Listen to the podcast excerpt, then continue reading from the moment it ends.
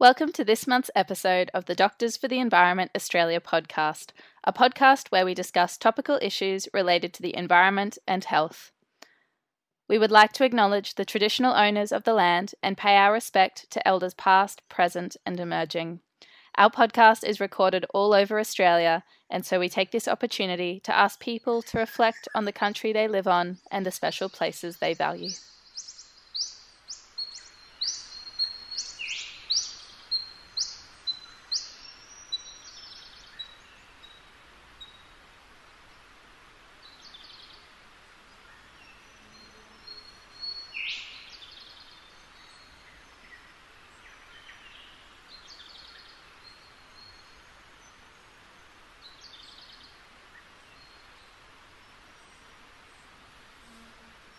Welcome to this month's episode of the Doctors for the Environment Australia podcast. I am Kaya. I'm one of the emergency registrars on the Sunshine Coast on Gubbi Gubbi land, and I'm very excited that this episode I am joined by Dr. Beau Frigo. Hello. Would you like to introduce yes, yourself? Yes, I'm happy to. so my name is Beau. I am a um, unaccredited registrar in obstetrics and gynecology down on the Gold Coast um, on Yugambeh land. And I have been involved in the podcast for a while. Uh, and I am helping uh, fill in for Karen while she's taking a little bit of a break. Um, and we'll be contributing probably for the next couple of podcasts, which I'm really excited to be a little bit more hands on in. Um, and I guess today's topic that we want to talk about before we get into the interview was specifically discussing the IPCC report um, which has been a monumental thing mm-hmm. that's kind of mm-hmm. happened in the climate space over the past month. Um, and we thought it would be really important to kind of do a bit of a deep dive in and give people more of a idea of what it involves. Are you ready for it, Kaya? I am so excited. I guess for people who are listening who might not be familiar with the IPCC, um, it's the Intergovernmental Panel on Climate Change, and it's made up of 195 different countries. Um, and this report is essentially taken several thousand pages of research by hundreds of scientists and just created this really comprehensive understanding of the climate crisis as it stands yeah. currently. Exactly. It really, I think people need to understand that there really is no more authoritative piece of documentation out there that kind of captures uh-huh. the uh, climate change crisis and how it impacts people of all walks of life.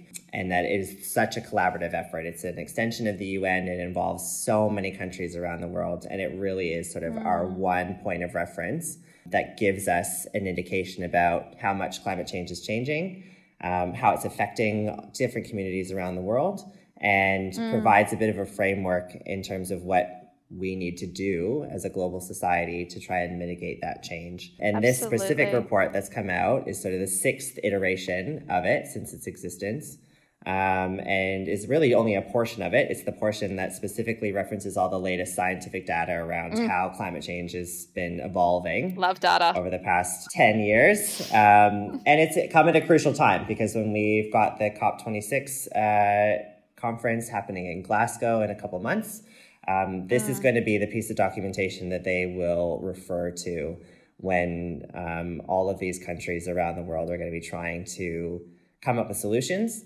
uh, setting mm. new benchmarks and targets for how we're going to make these changes. So it's it's really kind of a critical piece of documentation. So I, that's why we really wanted to to discuss it. Now, Kaya, what were some of the main takeaways that you got out of it when you kind of read through it or had some understanding about it? Yeah. Well, I guess I found that this report uses really, really strong language. So I think a lot of the previous reports I mean, there's been strong language as well, but it's sort of been, we strongly suggest this, or this really looks like it's happening. Whereas I feel in this report, the language is even stronger because the science we have now is really unequivocal. So it says things like, it is unequivocal that human influence has warmed the atmosphere, ocean, and land. And that at this point in the science, that there's no doubt whatsoever humans are causing these problems. So I think that was one of the big takeaway points for me, like how strong the language was. Um, I think the report it doesn't have any like new science. It's everything that we already knew up until this point and sort of everything that we've been experiencing and all the research that we've read this report just confirms that. And it's a pretty depressing read, I have to say. Um, I guess it's we're trying to limit obviously to less than 1.5 degrees of warming. Um, and the report really makes the case that it is achievable to do that by the end of the century, but to do that, we need to take action immediately. And it's the chances of that are slim, but it's not impossible at this point. What what were some of the really big things for you? Yeah, I mean, it was very similar for me as well. I think you highlighted that, you know, the IPCC reports in the previous iterations have certainly uh, have been quite uh, persuasive in terms of co- creating the case that shows that, you know, climate change is undeniably occurring. It's undeniably occurring because of human intervention and human action and that if we don't do anything to try and mitigate it, there's going to be sort of these significant global effects.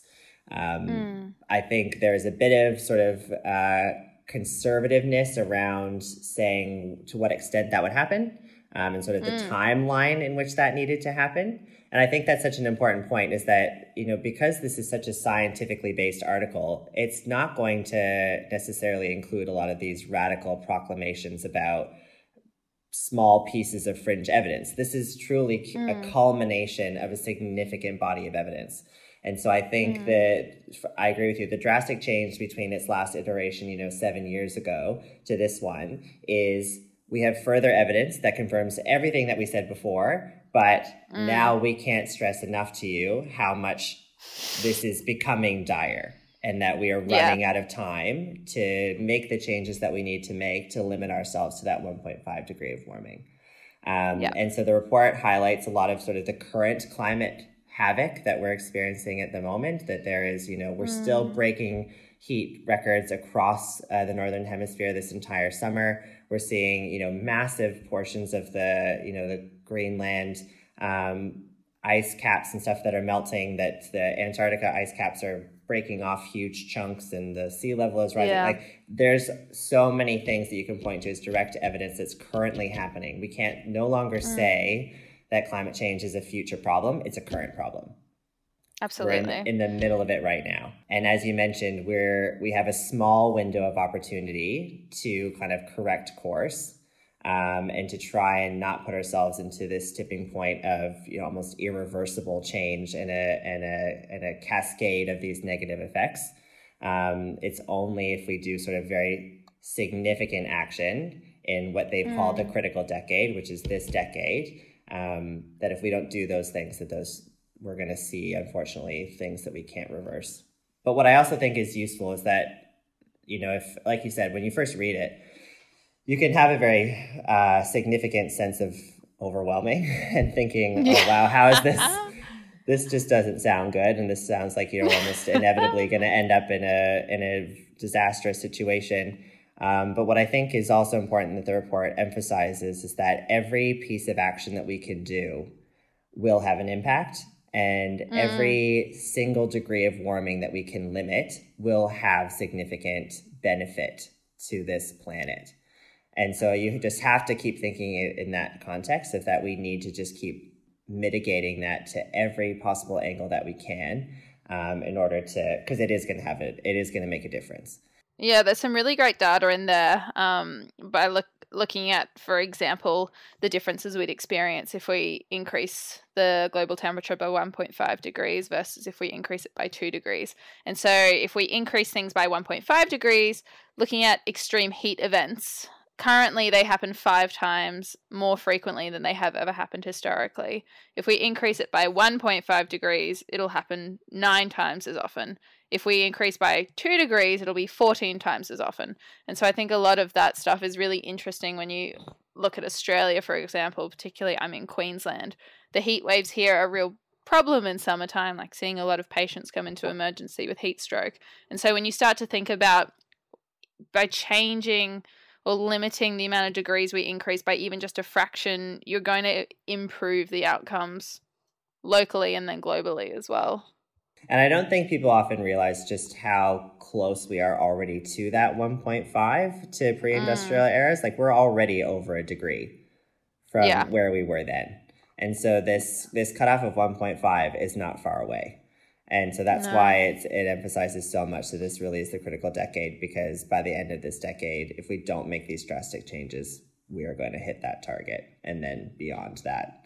You know, some of the resources that I was looking at was specifically referencing sort of the Australian context with this, as you were mentioning. And, um, you know, Australia has been in the media a lot recently in terms of its, uh, we'll say, lack thereof commitment to um, changing their benchmarks um, Yes. to kind of uh, address the new evidence and sort of uh, this new sort of call to action. You know, when this IPCC report came out and some of the recent negotiations, a lot of countries changed their targets in terms of their emission reductions and things like that over the next, you know, five to 10 years. And unfortunately, Australia was quite silent in that front. Um, and that's been incredibly disappointing. I think it's worth knowing that, you know, Australia currently doesn't have a net zero target um, in terms Yeah. of the point where they will reach sort of net zero emissions. And, you know, there's different opinions about what Australia needs to do. I specifically reference, you know, the Climate Council because I do find them to be a fairly reliable resource in terms of, you know, setting benchmarks and that they are a science-based organization. And their conclusion from the IPCC report was that Australia needs to reduce their emissions by 75% below their 2005 levels by 2030 and to be net zero by 2035, which is incredibly ambitious. Um, I love it. yeah, listen, if we could get there, I would be incredibly happy. Um, Totally. But I think, you know, with any target, you need to aim for something. And any Mm. step that you make towards that target uh, is going to give you some beneficial reward. So I think, you know, don't get too caught up in the number. But what we need to be very acutely aware of is that we need drastic change. And we Yeah. need it to happen now, not in 10 years from now. Totally, totally. And I think a, an important thing to note is that this report is a very scientific report and that there will be further parts of it that will come out in 2022 that look at specifically the human impacts of this and how to respond. Mm. Um, so that will be something to look forward to next year. But I guess in the meantime, the way that people can potentially use this report um, is there's a really great summary for policymakers that you can send through um, to your local government representative and maybe ask them. What are you going to do about this new information that's going to be affecting your community? Um, and the other thing I thought was really great is on the IPCC website, they have an atlas. I don't know if you've seen this. You can go on Mm. and you can change all the parameters and have a look at what, like specifically where you live, what it's going to be like in this amount of time, like how hot it's going to be, how much rainfall there's going to be, how many days is it going to be above 35 degrees Celsius. Um, and you can take that information and go to your local council or your local community groups or hang it up on your community board and just be like, hey, this is what's going to be affecting my local community here. What should we do about it now? Exactly. It's about arming yourself as a as either a DA member or someone who's just listening to this podcast. Every individual has the opportunity to utilize this information that the IPCC has, you know, painstakingly accumulated and has eloquently laid out for us to then bring to people of power, policymakers, et cetera, to say, look, this is the data. This is what the evidence is. There's no refuting this anymore. Um, what's your plan? How are we getting ourselves out of this? And really encourage them to either work with yourself or with other people who can help facilitate those kind of changes because we're we need to enact those changes soon. Yeah. Certainly, over the past couple of weeks, have, getting a bit more of an acute understanding of what the IPCC report is is trying to get us to understand.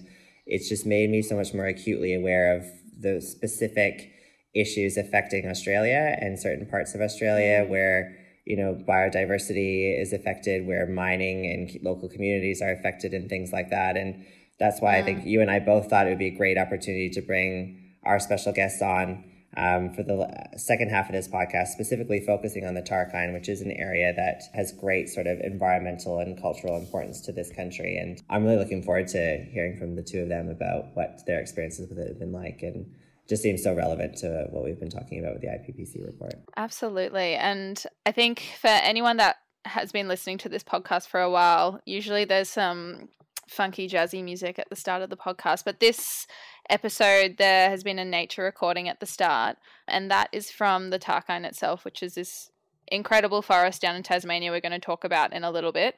Um, but that recording is from album called Time for the Tarkine, and it's a nature recording by Andrew Skiok and Sarah Koshuk.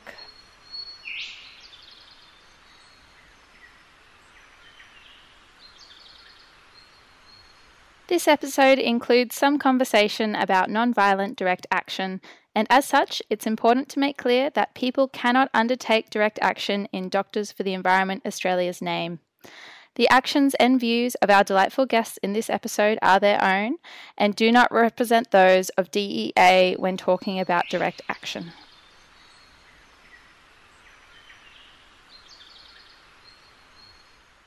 Now is probably a good time to get into the interview with our special guests today, which I'm super excited about. We have Dr. Lydia Birch here and also her sister Hannah Birch to talk to us about the Tarkine and what's been going on down in Tasmania. So, welcome, guys. Yeah, thanks for having us. Um, I guess for people who ha- don't know who you are, do you want to just give a little bit of a brief intro about how you kind of came to be involved in DEA and what your experience is? Yeah, sure. Sure, all right. Um, so I'm Lydia. I'm an emergency registrar based in Nipaluna, Hobart. Um, I've had a strong interest in public and global health since I was a med student, basically. I became involved with my global health group with AMSA Global Health, which is how I met Kaya. And then through that, I became a DEA member. Um, that's how I met Bo. Um, after learning about climate change being the greatest global health risk of this century. I guess over the last sort of three, four years, I've been more involved locally with the Takayna Tarkine campaign, with lobbying, fundraising, um, and advocacy work, and just more fun stuff in my spare time. I'm into trail running, hiking, and drawing, and happily I've been able to do all these things in the Tarkine for various like fundraising efforts and campaigns. Yeah. Amazing. Hannah, do you want to tell us a little bit about yourself? Sure. Um, so my name's Hannah. I'm a medical student in Hobart. Um, I've just passed my final exam, so that's good. Um, Congratulations! yeah, so I'm hopefully going to be a doctor um, in Hobart uh, next year. Um, and I might cool. at some point be working with Lydia down in the emergency department, so that might be exciting. So yeah, I guess I've been sort of I sort of cared about the environment for most of the degree and been involved with a few different groups. Like I've done stuff with DEA before. We Lydia and I were involved with the team that did the IDEA conference down in uh, Hobart a couple of years ago, pre-COVID. That was a good time. Um. Those were the days. yeah, uh, and uh, sort of done some stuff with the Global Health Society um, at the UTAS School of Medicine as well. And uh, in the last few years, also gone in some stuff with the Bob Brown Foundation and their Takayna Tarkine campaign. Done a lot of that stuff with Lydia, but um, we've also split off and done some different stuff because she runs marathons and I um, don't. So there's the opportunity for some um, divergence there. Uh, and um, so yeah, I guess I've been doing some stuff with the Bob Brown Foundation for the last couple of years, and during this year, particularly when there was sort of a big campaign around one of the forests in the Tarkine. Mm, that's amazing. Um, I actually kind of want to start with a bit of a personal question, a bit of a, uh, a divergence, even to start off with, just because it's the first family duo that we've had on the podcast. Um, and just wondering, um, obviously, you both have a really sort of strong connection to the to the natural world and and uh, passion about you know global health and the environment and health. Is that something that was like deeply founded in your family? Is everybody else in your family is kind of involved in that kind of stuff? How do you think that came about? I, I I think we've both got really nice parents, like, um, and we've got really we've got we're two of four girls in our family, and the other girls are like fantastic uh, humans as well. So I think we've both been really lucky to have just like really awesome people around us, which probably does help one feel like a bit of compassion towards other things outside of themselves. So mm. probably that's where like the sort of caring about other things came from. But in terms of environment, I think yeah, we our dad's not exactly an environmentalist, um, which makes for some fun conversations, but he's coming around and yeah, slowly, um, slowly. yeah. Our mum's like a really big bushwalker, so we probably both got our bushwalking from our mm. mum. Yeah, yeah. Mm. I think honestly, it's hardest. It's the best practice talking about the environment and climate change to your family members that are not mm. necessarily mm. on board because they are the hardest hardest to sway. I think if I could sway my father, I could sway anyone. yeah. yeah. And they're probably the people that you try the hardest with because you know that, you know, no matter what you say, no matter differences you have, mm. you're still family at the end of the day. Mm. And so there's still always going to be, you know, that commonality that always keeps you together. So I certainly find that I, I sometimes push mm. against some of my own family members more than anyone in terms of their beliefs and understandings of, of the mm-hmm. science mm. and stuff. And so that I, I'm always curious by that about how siblings kind of can be so similar in some ways, it seems like, and have your own little niches, but kind of yeah. share a similar path is really neat. So sorry, I just wanted to ask that for my own personal knowledge. yeah, yeah, it's definitely a good question. I think we also should do a shout out to our grandmother, who is probably our biggest supporter. Um, she's actually yes. she's a big environment. Grandma Birch. Yeah, yeah, Grandma McDonald actually from the other side. Yeah, and the Scottish she, side. The Scottish side, and she's probably our biggest supporter. I think she was incredibly Amazing. proud when Hannah got on the front lines. So I think if she could, she'd be out there herself. So yeah, shout That's out so to Amazing. yeah, my grand. She should join knitting nanas. I think she'd love that actually. well, anyways, back back awesome. to the matter at hand which is talking about the Tarkine.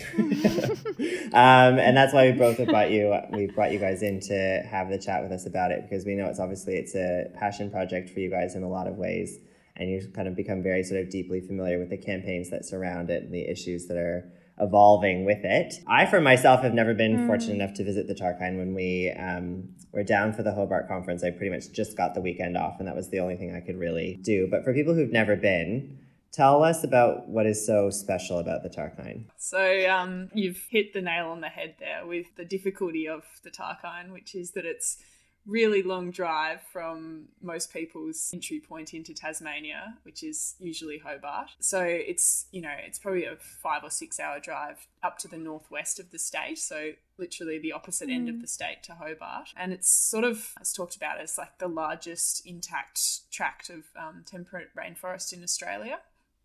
So if you go there, you're just sort of driving through these beautiful old misty forests. It's really uh, incredible. And then I guess the problem is that if you go just 200 meters off the road in on a lot of these roads, uh, you'll just drive into clear fell logged um, stretches of really just decimated rainforest. And so sometimes you can think that it looks pretty good just by driving through it, but there's a lot of areas, thankfully, most of them on the edges of the area that uh, have been logged, but there's still a huge amount of rainforest that needs to be protected.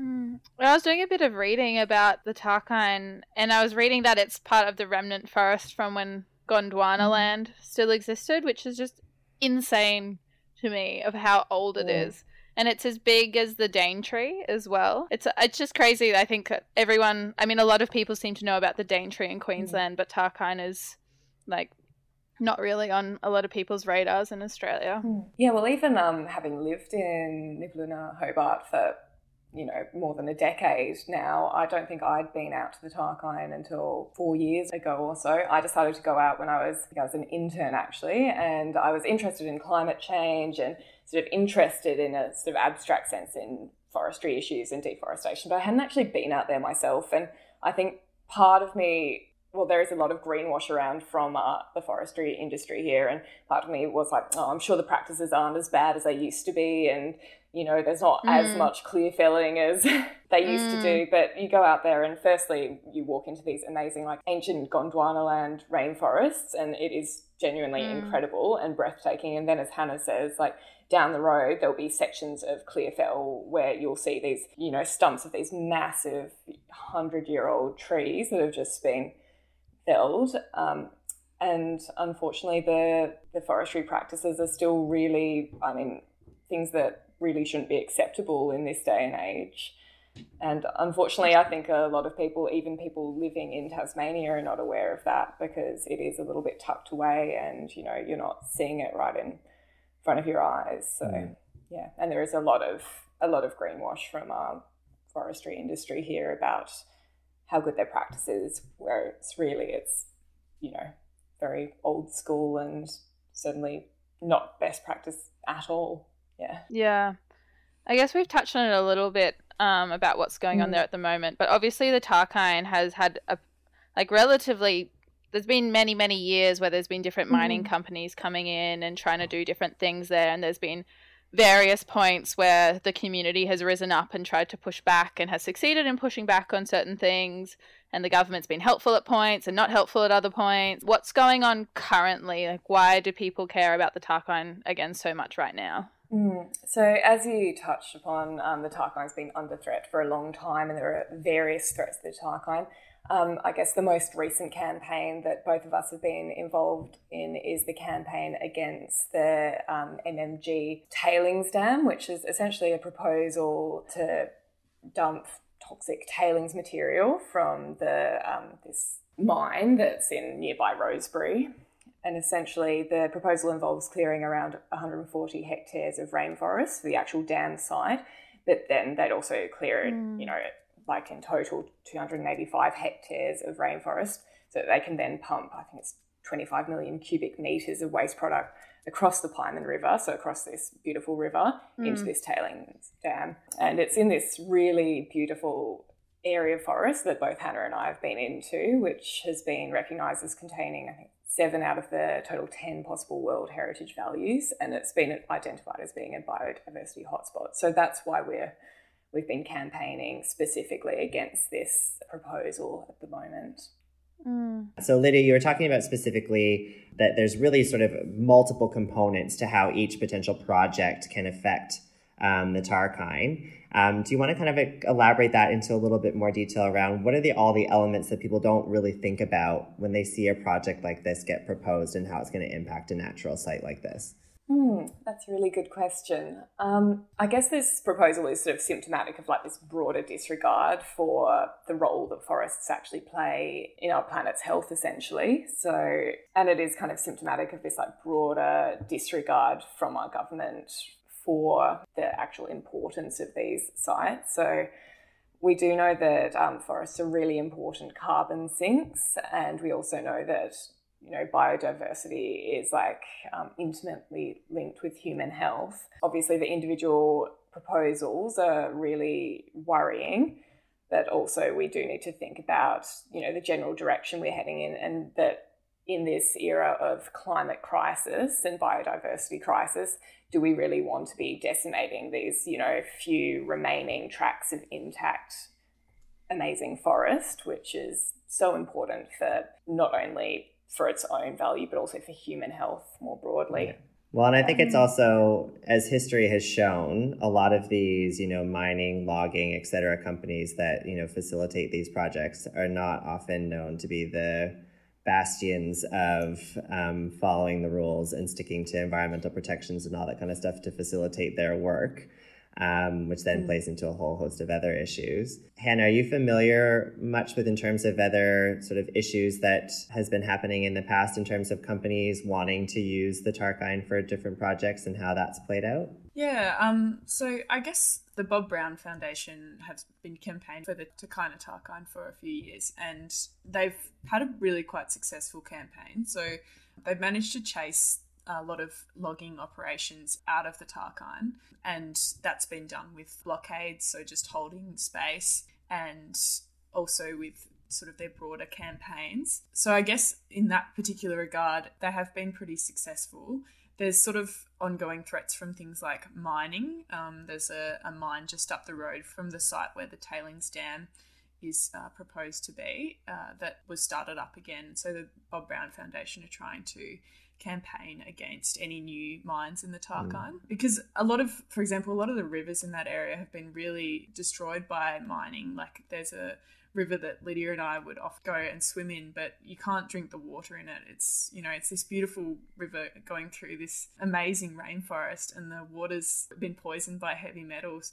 And so I guess those kinds of threats are pretty scary. And uh, the other one, which we, we haven't really talked about so far, is um, the threat from off-road vehicles in on the sort of coastal part of Takayna Tarkine. So that's an area that's really sacred to the Tasmanian Aboriginal community uh, because a lot of hut sites and you know areas where people would gather and there's a lot of tools and artifacts around those areas that unfortunately sort of the local northwest community there's a really big passion for sort of off-road vehicle use in that area and so they'll sort of drive over mm. these places that are really sacred to tasmanian aboriginal people and i guess with any environmental movement we really need to be thinking about how a lot of the environmental destruction that's occurred since this uh, land was colonized you know we really need to interrupt that process and look to first nations people for you know how they managed this land for thousands of years and it was in such fantastic condition when white settlers came here um, and we just need to bear that in mind when we're doing any kind of environmental campaign and try to look to them for solutions here and how they think their land should be managed. And I think the Bob Brown Foundation is trying to do that. There's always room for improvement, but I think they are, you know, reaching out to the Tasmanian Aboriginal community and looking to them for direction on how they would like us to advocate on their um, on their causes and things that are quite sensitive to mm. them. Mm. Beautifully said. Something else that we haven't touched on yet about the Tarkine is it's astonishing to me that it's not protected, that it's not a heritage site as of yet, and it's something that the government could do. What kind of like why is it a place that should be heritage listed? Yeah, well, it has actually been independently assessed, even like as far back as 2012. Um, the Australian Heritage Council made a report and they recommended national heritage listing of the Takayna I know their process for going through that is they look at these various different values, which are sort of environmental and cultural values. And I'm not all over across all of the details of each of the values, but they've sort of said it's it's up there. It means I think it's seven out of the ten values that the World Heritage Organization look at. It's not mm. just like a few rogue hippies calling for this. Like this is something that like independent panels have looked at. It's been recommended again and again.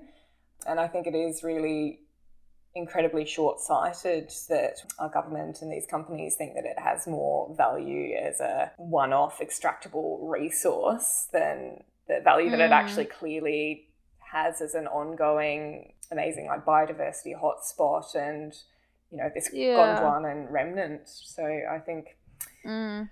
I think it is just one of those cases where we sort of know that it should be protected and the experts do recognize that it should be protected. Unfortunately, there's a bit of that lag with kind of translating that into reality, which mm. is you know where foundations like the Bob Brown Foundation and other organizations which are holding this space come in. I guess the way I think of it is that with the direct action side of things is that we're holding the space until such a time as our public policy actually catches up with the evidence, which we've actually yeah. had for a very long time now. Yeah, and I guess it's a it's a really wonderful opportunity for the government to step up. Mm. Particularly, Bo and I earlier were discussing the newest IPCC mm. report.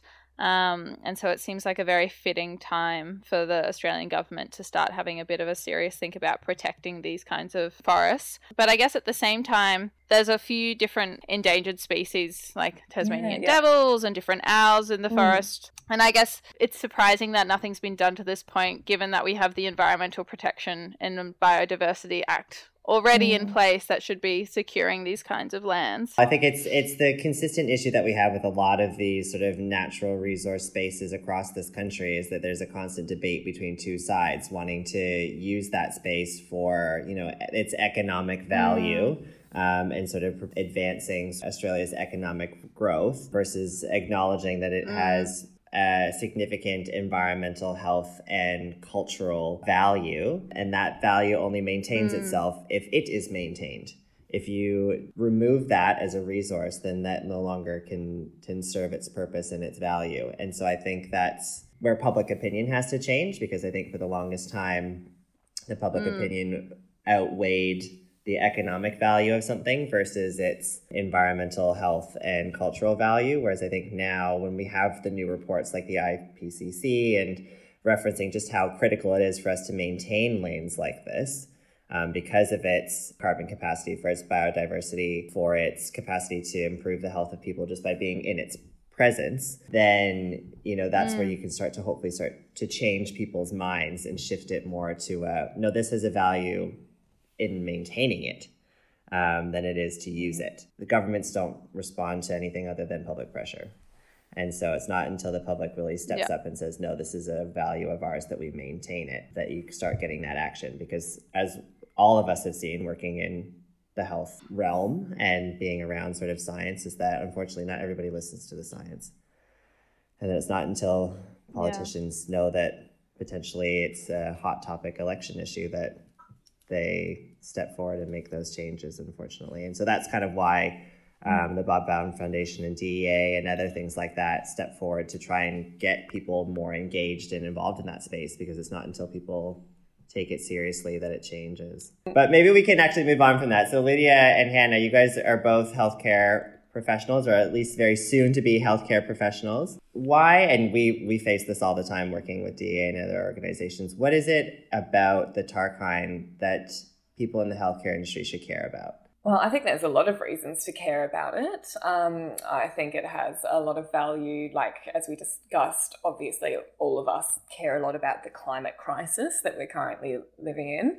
And, you know, we know that we need to be protecting these lands on that basis to keep carbon out of our atmosphere. So we need to be retaining these landscapes and not decimating them. So there's that side to it. I guess there's the health dimension of the logging does have the capacity to actually increase bushfires and increase the risks to communities. So, particularly these regrowth forests, um, they are more mm. flammable than the old temperate rainforest, which, you know, obviously can burn, but often it actually is a bit of a buffer, whereas the regrowth and plantation forest, there is evidence around that being more vulnerable to bushfires and all of the many health impacts that those have on communities, you know, the smoke, air pollution, mental health impacts of those. So there's that dimension to it. Um, we also know that biodiversity and is really important for human health and also just having these spaces to um, be able to be in. We know about the value of green spaces and to human health as well. And I think the other reason that I became involved in this is trying to find things that I could actually do locally. I was really concerned about climate change, and then then like the more I thought about it and the more I um, read about it, the more concerned I became about deforestation. And it is an issue that I can actually act on locally here in hmm. Tasmania, mm. and you know and even in Australia, it is something that we can do locally. And it's a really easy, low hanging fruit in some respects that we can retain. Mm. You know, obviously, the climate crisis requires us to take action on multiple fronts. But this is just a really simple, almost a no brainer one that we should retain the ancient forests that we have and we shouldn't be logging them. Absolutely. And then for doctors that are interested in getting involved, can you kind of talk us through some of the ways that people can help, mm. whether they are in Tasmania or whether they are on the mainland?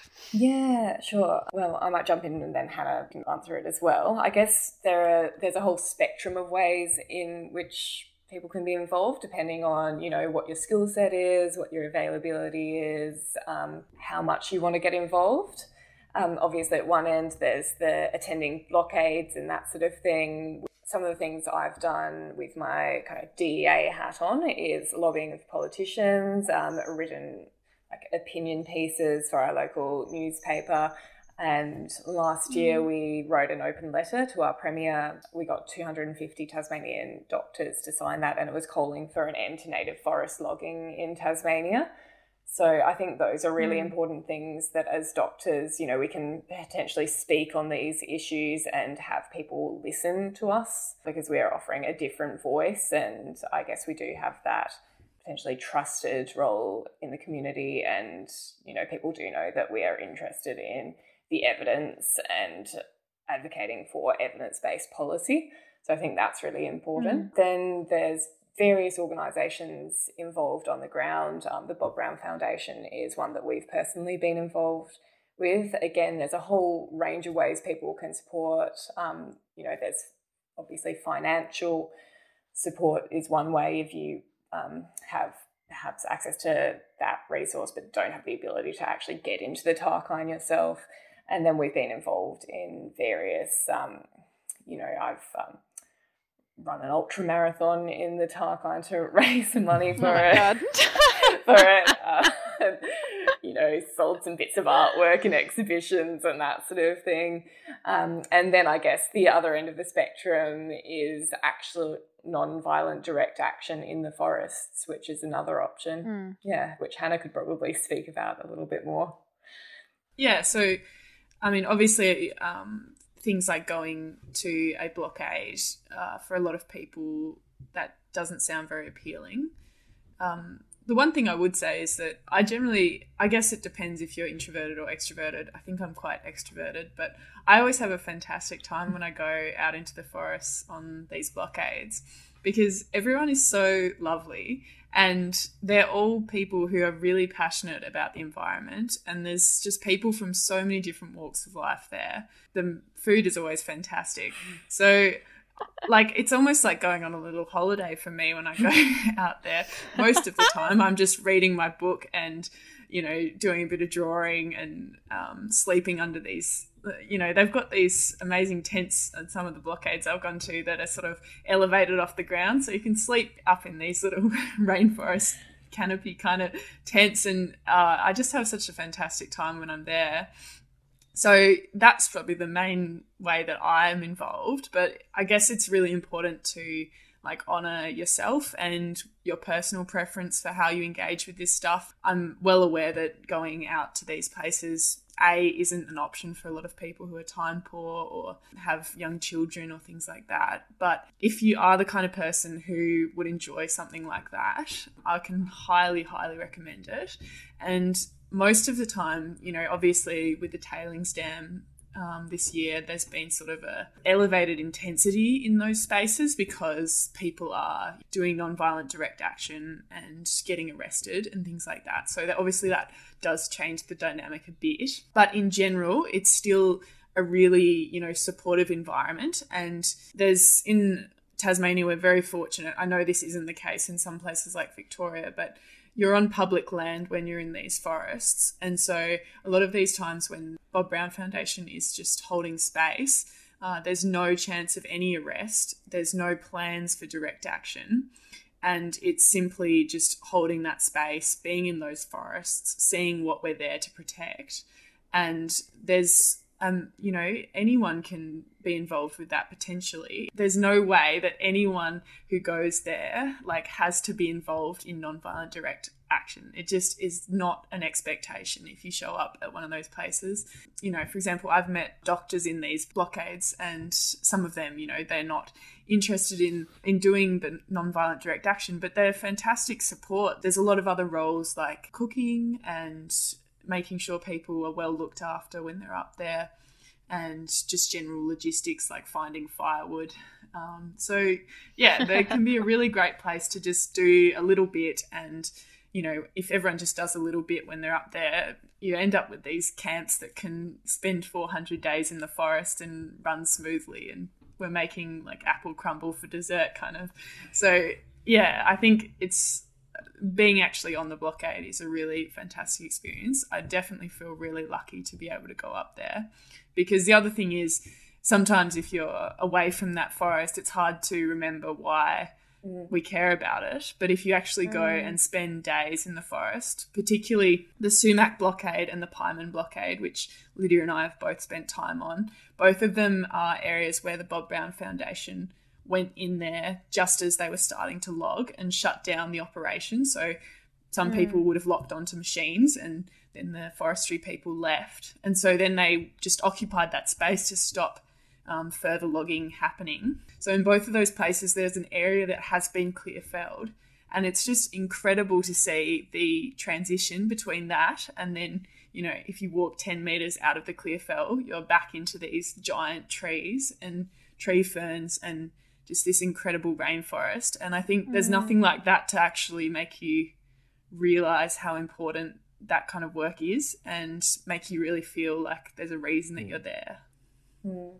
Yeah, I really yeah. love how you worded that, Hannah, about having to honor yourself. And because it, whenever it's a conversation that Kaya have all the time, and I think a lot of people who kind of work as doctors or work in healthcare constantly have to juggle is the idea of how, what kind of advocacy are you really going to play? Um, because we probably more than most professions have to consider how we're perceived in terms of our own job security, in terms of the way that, because we do often work for the government as government employees working in public health care, um, but also having to balance that with our own gut and what we think feels right and what we think we want to do. And I guess we always have to, because this is a Doctors for the Environment Australia podcast, we have to say that, you know, Doctors for the Environment Australia doesn't officially condone any direct action, but we are all individuals and we all have uh, our own individual minds and thoughts about what we think makes the most sense for us in terms of the way that we want to participate in advocacy, going with what works for you and what you feel like is the most value you can bring to the movement is what's important. And so I think the way you said that is beautiful. I think people can often become critical of each other in the movement about who's doing more, who's doing less, who's contributing, you know, in what ways. And I think, Lydia, I think you said this as well. It the whole spectrum matters. You need people kind of doing every aspect of that kind of advocacy work to really drive change. Um, and so I think that's where we kind of have the benefit of being people with a bit of influence um, who are good communicators for the most part and uh, have the capacity for you know empathy and change that makes us good drivers of that kind of stuff. So i think it's it is essential and i think we all collectively feel like the more of our profession that gets involved in this kind of stuff the better. One point i was going to make is that you know the logging industry the native forest logging industry in tasmania isn't actually like it's subsidized by mil- with millions of dollars every year and it's really not benefiting Tasmania as a whole. And particularly like these communities that have jobs in this area at the moment there needs to be like a, a long-term plan for a just transition for them. And i guess like a lot of the doctors who are involved particularly the ones i've met in tasmania are very you know passionate about rural communities and a lot of them serve these rural communities but they can see that these destructive industries, there's no long term future for these communities that rely on mm. jobs in this industry. And the government needs to have a plan for how to transition the workers mm. out of those mm. industries and without destroying their livelihoods. Yeah. Mm. And so I think doctors who work in these communities can be big advocates for that. I guess we've covered a lot of really great stuff so far. Is there any resources, Hannah and Lydia, that you would recommend that listeners go and check out if they're particularly interested in the Tarkine or what's been going on down there?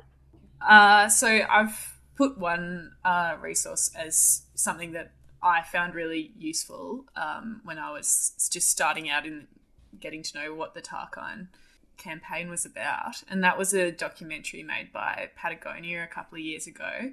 And featured in it is uh, really nice GP who works mm. in Smithton, which is a little town, you know, a town that's historically had a lot of families completely dependent on industries like logging and mining. And yet she was a part of the Bob Brown Foundation's campaign and appearing publicly in this documentary, speaking out against what's been going on in that area. So I think that story I found really uh, inspirational. Mm. And mm. so that documentary is called uh, Takayna, yeah, I think I Fantastic. watched that actually before the first time I went into the Tarkine. Um, Nicole Anderson, who's featured in that, GP is an absolute legend and a really mm. amazing mm. advocate for the Tarkine. And certainly it was one of the reasons that I moved from, you know, just having this like abstract kind of, you know, following the campaign a little bit, being a bit interested to actually going into the Tarkine myself. And I guess from actually being in that space and seeing these amazing forests. That probably did really spur me on to become more involved because I think, well, as Hannah's touched upon a few times, like it, when you actually see these places, you do realize how completely short sighted and ridiculous it is that we are even comprehending that, you know, they have more of a role to play as wood chips than, you know, as a, um, than as intact standing forest. So, yeah, I think that's a fantastic documentary and a really good place to start. Particularly on that point there, I was listening to an interview with Bob Brown about the Tarkine earlier today, mm. and he made a really great point that so many of our politicians are really happy to go and visit areas that fracking is going on or mines, and they're happy mm. to pose there with their hard hats, but they never go into the rainforest and see what that's all about. So that would be incredibly valuable, I think. I was just thinking about mentioning that depending on the situation with COVID, there's uh, fundraising events that the Bob Brown Foundation runs in Takayna Tarkine on an annual basis. So some of them include like the Takayna Trail, which is a marathon event which people run uh, to raise money for the protection of that area. And Lydia has run in it, but for anyone who can't run, like myself, there's lots of roles such as cooking food and um, looking after these poor people who've just run a ridiculous amount of kilometers Does it through have a to rainforest. be an ultra?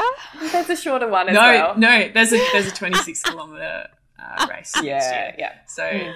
that's always great, and there's also things like Art for Takayna, another Mm. weekend in the Tarkine Yeah, yeah. that events that people can get Mhm. involved with. And BioBlitz is another great one that the Bob Brown Foundation runs as well, where you go out um, with scientists um, as like citizen scientists and do surveys of the Tarkine, which is Oh, cool. really cool. You get to see there's just amazing animals out there. There's you know heaps of Mm. endangered species. There's masked owls. There's you know wedge-tailed eagles. There's um, there's quolls, there's devils, there's the um, freshwater crayfish, which is our personal Oh, favourite, the one that we're always like looking out for when we go swimming.